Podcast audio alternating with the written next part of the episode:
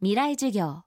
この番組は NEC 暮らしをもっと楽しく快適に川口義賢がお送りします。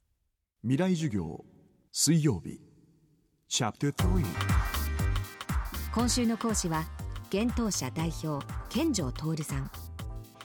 93年に角川書店を退社し現当社を設立。出版界の常識にとらわれない方法で数々のベストセラーを生み出し経営者でありながら今も編集宣伝営業の第一線で活躍しています。最近ではサイバーエージェントの藤田社長との共著。人は自分が期待するほど自分を見ていてはくれないががっかりするほど見ていなくはないが大きな話題となっています。インターネット SNS などはやらないという健城さんはあくまで1対1対面することにこだわっています。そこにはどんな理由があるのでしょうか？未来授業3時間目。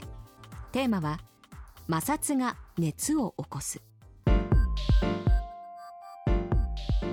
古いタイプだというふうに思われるかもしれないけどやっぱり対面してなきゃダメだよね。リアルに。それはやっぱ人と人っていうのはやっぱ作家性がなきゃダメだと思うんですよ。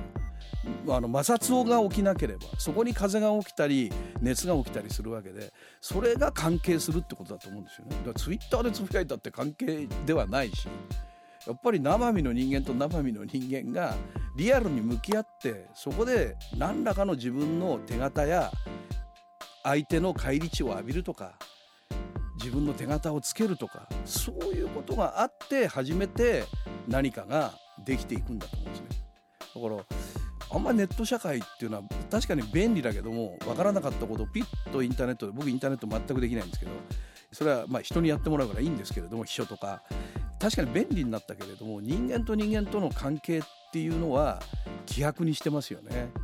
手紙は自分の筆圧が加わるわけでこう世界ができるわけじゃないですか選ぶ便箋とか紙の質とかどのメーカーの万年筆どのブランドの万年筆インクの色間違っちゃった時にインク消しで消してるのかただ棒を引いて横に書き直すのかそれとも1枚破ってまた最初から書き直すのかその人の心みたいなものが全部手紙の中にパッケージされるわけじゃないですか。それは大切な時は手紙じゃなきゃダメよと。俺は思う。メールはやっぱ伝達手段ですよ。手で書いた文字っていうのはそれだけで文字一つ一つでその人の人格を表してると思うんだよね。その人の全てが手紙には出るんですよ。メールはそういうわけにいかない。だから人は自分が期待するほど自分を見ていてはくれないががっかりするほど見ていなくはないというこのこの本が出ていますが人は自分がやった一つ一つのことに見ているというふうに思って生きてた方がいいんですよ。でもそれが報われることはそんなにしょっちゅうはないよ。だけどがっかりするほど報われなくはないんだよ。そう思って生きるしかないんですよ。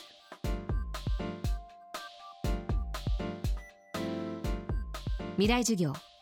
明日も現当社代表健城徹さんの講義をお送りします。お疲れ様です。新しい部署どうですか？新規のお客さんいけそうですか？え？感触今一つ。このご時世ですからね。もしかしたら NEC のビジネス情報サイト「ウィズダムにヒントがあるかもしれませんよ。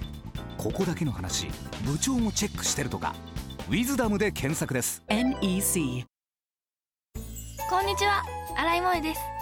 地球にも人にも優しい OK 網戸で気持ちのいい夏を送りましょう。萌えは網戸でエコライフ。川口技研の OK 網戸網戸買うなら OK 網戸未来授業。この番組は NEC 暮らしをもっと楽しく快適に川口義賢がお送りしました